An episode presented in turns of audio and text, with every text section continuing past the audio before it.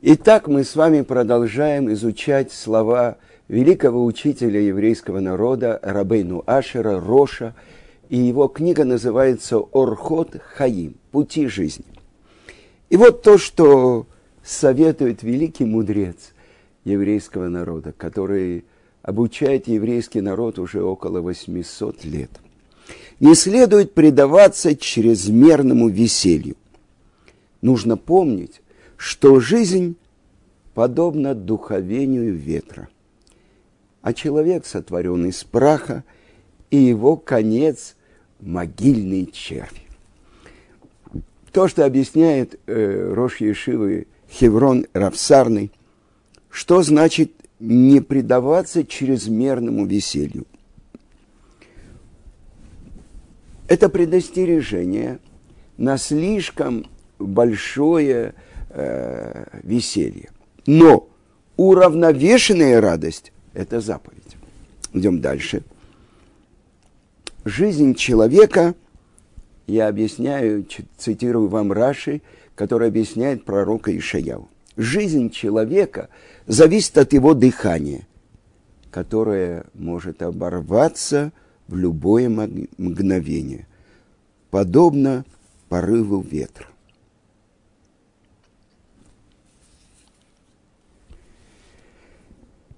Да, интересная вещь.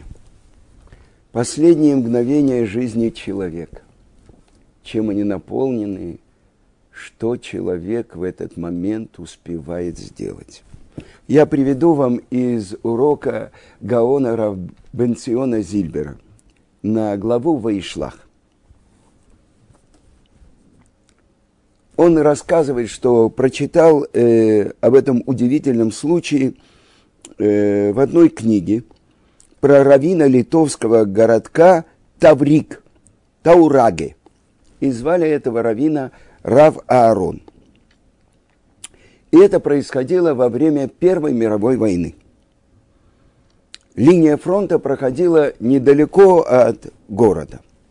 И однажды ночью русские солдаты за заметили в затемненном городе одно единственное окно, из которого лился свет.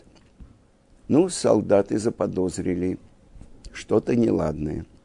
Кто-то подает сигналу неприятелю. Таким шпионом оказался равин города, который изо дня в день засиживался за, пол... за полночь допоздна и учил Тору. А в военное время, как известно, э, разговоры короткие. Они, солдаты, ворвались в дом и объявили Равину, что он будет тут же расстрелян за то, что он подавал сигналу врагу, за пособничество врагу.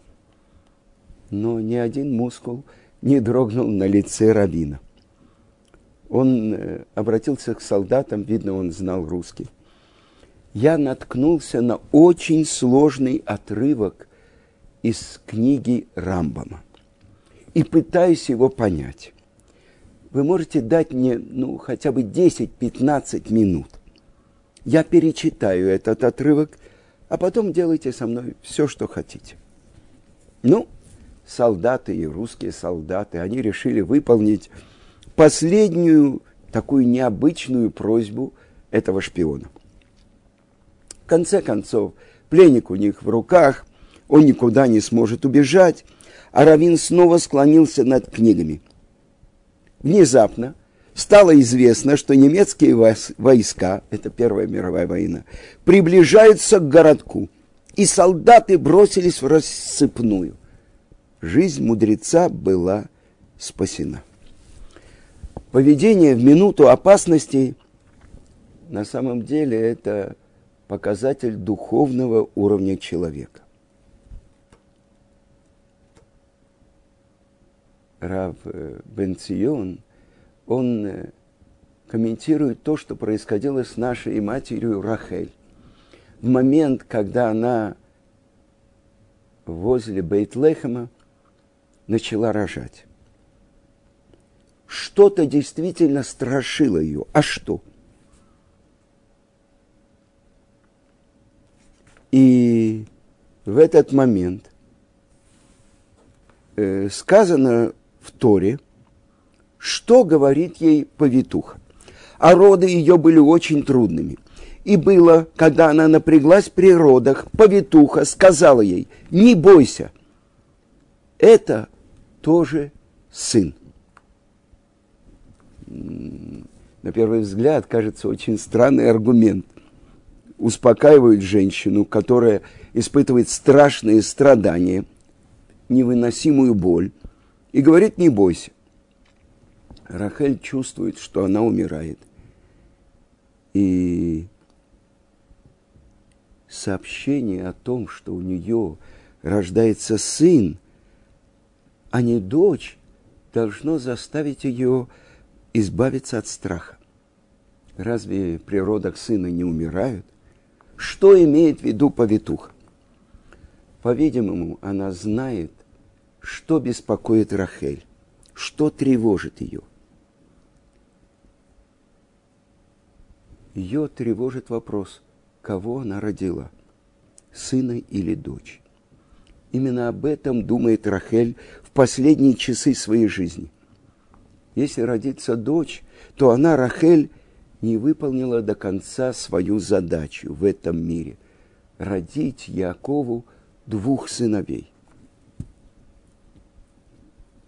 А наши матери были пророчицами, и они знали, что у Якова должно родиться 12 сыновей, и они станут родоначальниками колена Израиля. Одиннадцать уже родились. Причем шестерых родила Лея, двух Билька и двух Зильпа. И вот у Рахель, старшему сыну уже в этот момент где-то семь лет, это Иосиф. И это то, что тревожит Рахель. Неужели она не удостоится чести сравняться хотя бы с Бильхой и Зильпой, которые родили по, дво, по два сына?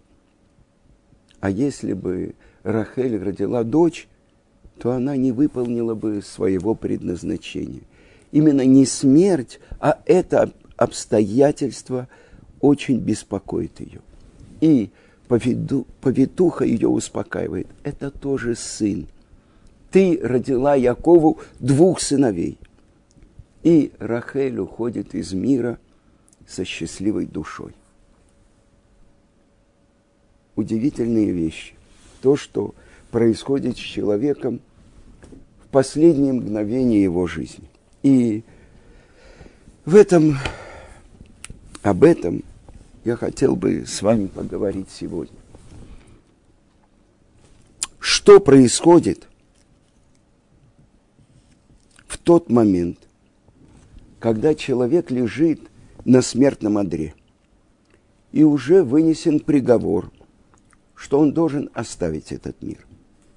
И открывает святая книга Зоар то, что сказано. Ему открывается высшая душа. То есть высшие уровни его собственной души. То, что при жизни, то, чего при жизни он не мог удостоиться. И поскольку она открывается ему, он воссоединяется с ней и покидает этот мир. Теперь я хочу вам рассказать, что происходит в этот особенный момент.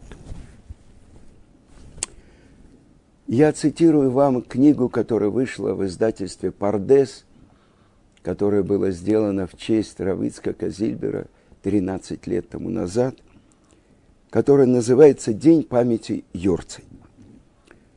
В момент смерти душа вновь обретает то сверхчувственное восприятие, которое утратила в час рождения.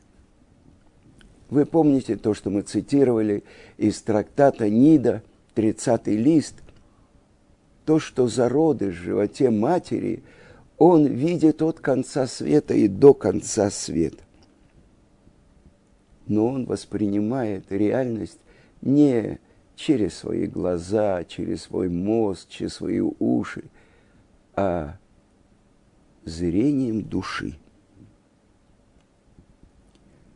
Потом в годы жизни душа, наша душа заключена в наше тело, которое как занавес, как глухая завеса, перекрывает это прямое постижение.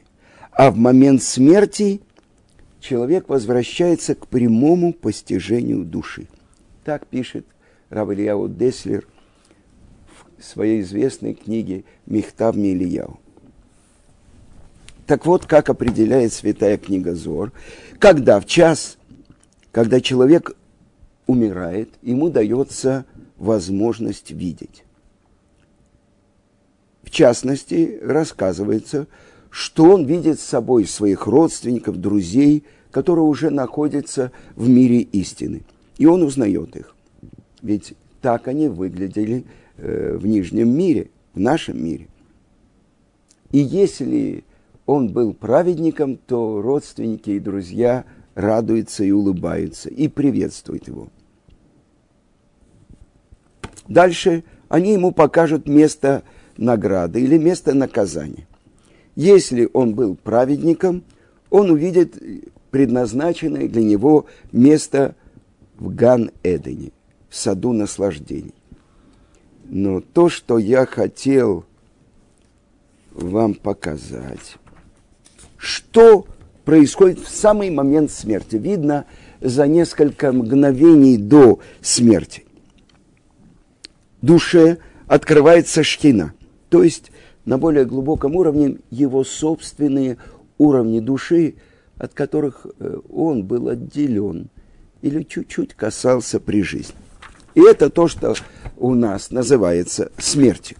Так вот, в этот последний момент – когда душа уже готова оставить тело, происходит суд. Человека судят за все то, что он совершил при жизни. И хотя по нашему земному времени это может э, занять считанные мгновения, умирающему представляется, что это длительный и многоступенчатый процесс. И так продолжает святая книга Зор – когда человек покидает этот мир, он дает отчет перед Всевышним за все, что совершил в этом мире. Причем этот отчет дается в состоянии, когда душа все еще соединена с телом. То есть в самые последние мгновения жизни. Перед ним разворачивается вся панорама его прожитой жизни. Э, в час смерти, так говорит Талмуд в трактате Таанит, 11 лист. В час смерти человеку показывают все его поступки до мельчайших подробностей. И говорят, скажи, так-то и так-то, так-то и так-то ты сделал в таком-то месте и в такой-то день. И он подтверждает, да. Это правда. И по выражению святой книги Зор, как бы сами его дела свидетельствуют о себе. И он узнает их и признает все свои проступки и прегрешения. Таким образом, день смерти становится для человека днем высшего суда – а на этом суде рассматриваются не только сами его поступки, но и все слова, которые вышли из его губ, и даже все его мысли. Говорит пророк Амус. Сообщают человеку его разговоры. А в трактате Хагига, пятый лист – объяснено. Даже пустой разговор с женой, напоминает, легкомысленный разговор с женой, напоминает человеку в час его смерти. А Раша уточняет, именно шутки, которыми он перебрасывался женой перед интимной близостью. когда завершается изучение материалов дела, выносится приговор, который определяет то, что с ним будет после смерти. А теперь человек, обогащенный опытом перехода, смотрит на все события своей жизни новыми глазами. И он, в конце концов, убеждается, что вынесенный приговор, он был справедлив. И даже он сам его подписывает, и даже благодарит ангелов и шхину, которые рассматривали его дело, и говорит, вы правильно меня судили а только после этого душа отделяется от тела. При этом она приобретает другое тело из гораздо более тонкой материи. По выражению святой книги Зор, эти одежды из света. А на самом деле они сделаны из всех тех заповедей, которых, которые человек успел совершить при своей жизни. Мы знаем то, что написано в конце трактата Макот, то, что у нас есть 248 органов тела, и соответствует этому ровно 248 органов тела. У нас есть 365 капилляров и сосудов, соединяющих наши органы, и у нас есть 365 заповедей запретительных. Так это то, что по-другому называется халука де рабонон. Из этих заповедей создается, строится то тело из света, в которое облекается душа после того, как она оставляет тело.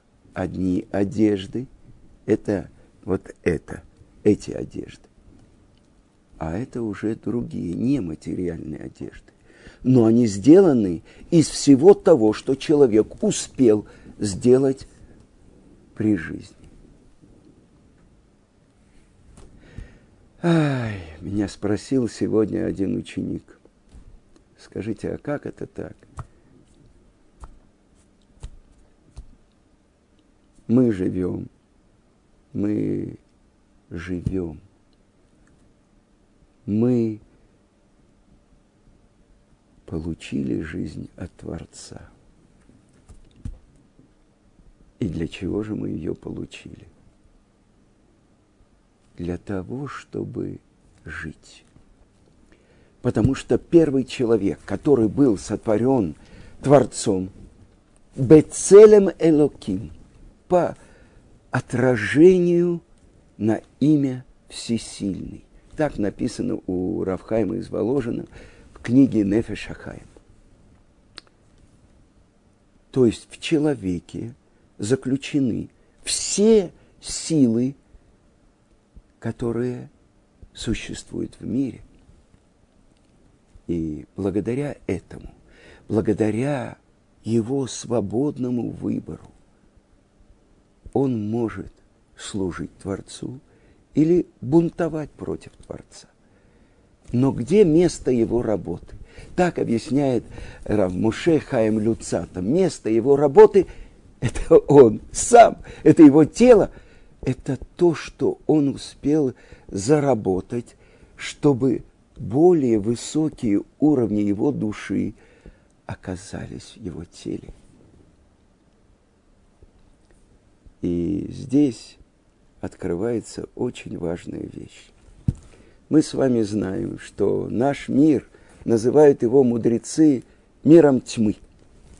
И кто властвует в этом мире? Ну, кто?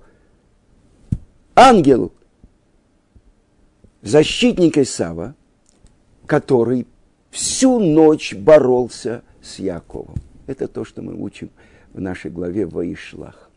И это урок на все века, для всех потомков нашего праца Израиля. Потому что мы и называемся Израиль. И в этой борьбе, сказано, Ваявек и боролся.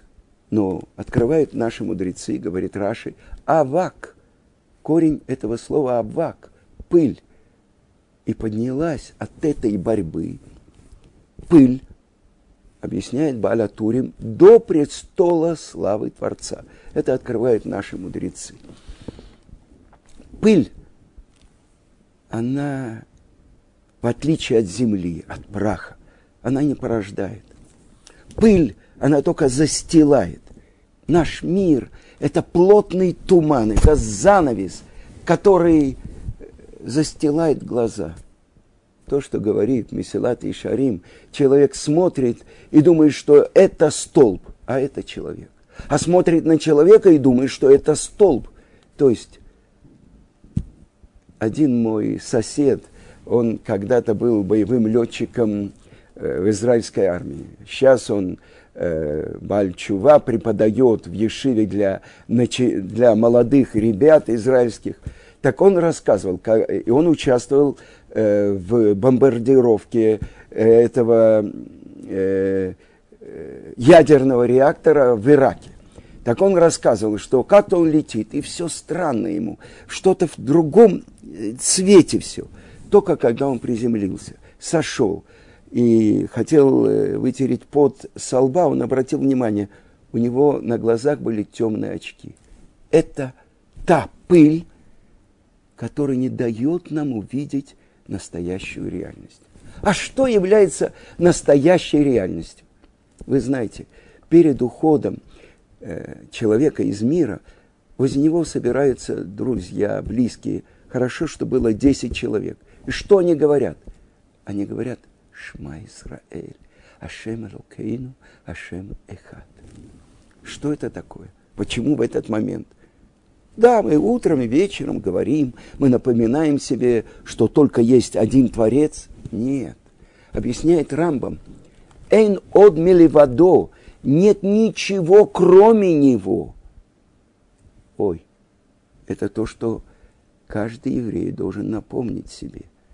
То есть моя реальность, мое существование зависит от него, а его существование – абсолютно. И это значит, что по большому счету только он настоящая реальность. А я, я же говорю, Шма Израиль, услышь, Израиль, что? Что Бог всесильный наш, Бог один. Он есть. А теперь во второй строчке мы говорим «Барукшем квод Малхуса леолам ваэт», что было прославлено слава Его Царства во веки веков. Значит, есть и я. Через меня проявляется Его слава. А теперь посмотрим. Занавес опущен, и мы находимся в мире тумане. Но я вам открою большой секрет – много лет своей жизни я был на сцене по ту сторону занавеса, то есть не в зрительном зале, а наоборот. Так вот, я вам открою секрет, что в занавесе, во всех театрах это есть, есть дырочка, причем, чтобы она не закрывалась, вокруг нее металлическое окружение. Чтобы что? Чтобы актер или режиссер или директор театра могли посмотреть в эту дырочку и увидеть, кто сидит. Пришел министр, пришли бабушки актера или нет. Так вот, это пример того, что мы помещены в этот мир. И наш мир называется Олам от корня Элем, скрытие. Кто скрыт в этом мире? Тот, кто дает жизнь этому миру, обновляющий постоянно, каждый день творение первозданное. Каждое мгновение Творец творит мир, как вспышки света, вспышки жизни, дает жизнь. Так вот, мы помещены сюда, где этот плотный туман скрывает Творца что из нас каждый должен сделать. Вот заглянуть в эту дырочку, открыть своего единственного, личного Творца. Но пока мы живем в нашем мире, и каждый день нам дают продление жизни еще на один год, еще на один год, то, что говорит Рожь, дыхание жизни. Человек сотворен из праха, а жизнь подобна духовению ветра. Жизнь человека зависит от дыхания. Каждое дыхание может оборваться в любой момент, подобно порыву ветра. Итак, это то, что мы открываем. То, что здесь открывает нам Творец. Мы пришли сюда не навсегда. Почему человек, как открывает книга Зор, думает, что он пришел сюда навечно? Потому что когда кто-то умирает, а у этого было насморк, а у этого старость, а у этого враги, а этого убили на войне, а этот подорвался на... У них есть причины. Я к этому, к этой партии не имею отношения принципе, так это пыль, которую производит борьба нашего праца Якова, который получает имя Израиль, это пыль до престола славы Творца. А престол славы Творца – это открытие того света, который рядом с ним весь туман рассеивается. Так вот, что же мы, когда мы находимся в этом мире? И то, что мы учим, то, что беспокоило нашу мать Рахель, сумела она исполнить свое назначение в мире или нет. Родится еще один сын, а это мы говорим, Беньомин, который называется Едидашем друг Творца. Это последний, двенадцатый из сыновей Якова, Израиля.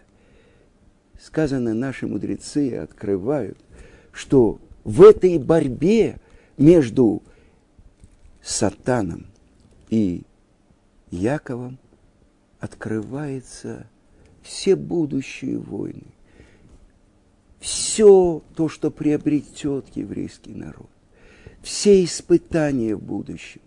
Ведь так открывает, комментируя Перкей Авод, э, Эрец Хаим, это комментатор морали из Праги. И он говорит, что жизнь нашего праца Якова – это как в еврейском народе, это наше изгнание. Сколько нас будут гнать из одних мест в другие. В одних местах погромы, уничтожения, изгнания, в других местах процветает еврейский народ. Крестовые походы, уничтожение целых общин, банды Хмельницкого, уничтожение третьего еврейского народа. В России почти 30 лет по постановлению царя вот это постановление о кантонистах и, наконец-то, то, что в середине XX века уничтожение третьего еврейского народа во время катастрофы европейского еврейства. Катастрофы, погромы, изгнание. Но наш пратец Яков победил. И этот же ангел защитник Исава, он признает, что благословение он получает по праву. Не обманом, как говорит Исав, яквени зе помаим, а по праву. И он говорит, не будет больше называться, не будет твое имя Яков, Яквени, а кев пятка, обхитрил, объегорил, а по праву ты будешь называться сейчас Израиль. Э, я даю урок в организации, которая называется Толдот Ешурун. Это тоже одно из имен Якова. Тот, кто идет Яшар, идет прямо с Творцом. Израиль это тот, через кого проявится слава Творца. И вот то, что происходит, вот эта дырочка, открытие шхины последние мгновения жизни человека. Открывается правда. И человек признает – а что такое человек? Это его душа. Он признает, вы правильно меня судили. Все то, что я делал, когда мои глаза были закрыты, затуманены этой пылью. Я себя оправдывал. У других это я обвинял, конечно, а у меня-то есть причины. И вдруг эта пелена спадает и открывается. Но ради чего Творец разрешил и дал мне право на такую ошибку, на такой обман, что я могу проиграть всю свою жизнь. Почему? Чтобы я был господином своего заработка. Что то, что я заработал, те заповеди, которые я успел сделать, ту святую Тору, которую я успел выучить в этом мире, это то, что тело, которое будет облекать органы моей души, тело, сделанное из света. Я хочу завершить этот урок строчкой из пророка Ирмияу чтобы не хвалился мудрец своей мудростью, чтобы не хвалился богач своим богатством, чтобы не хвалился могучий герой своей силой. Но вот этим может хвалиться и гордиться человек. Аскель в йодея оти. Умудряясь и постигая меня – для этого Творец поместил меня в место, где очень многие пытаются меня сбить с пути. И говорит это Рамхаль, если он окажется доблестным воином, то он выйдет из этого коридора в свет жизни –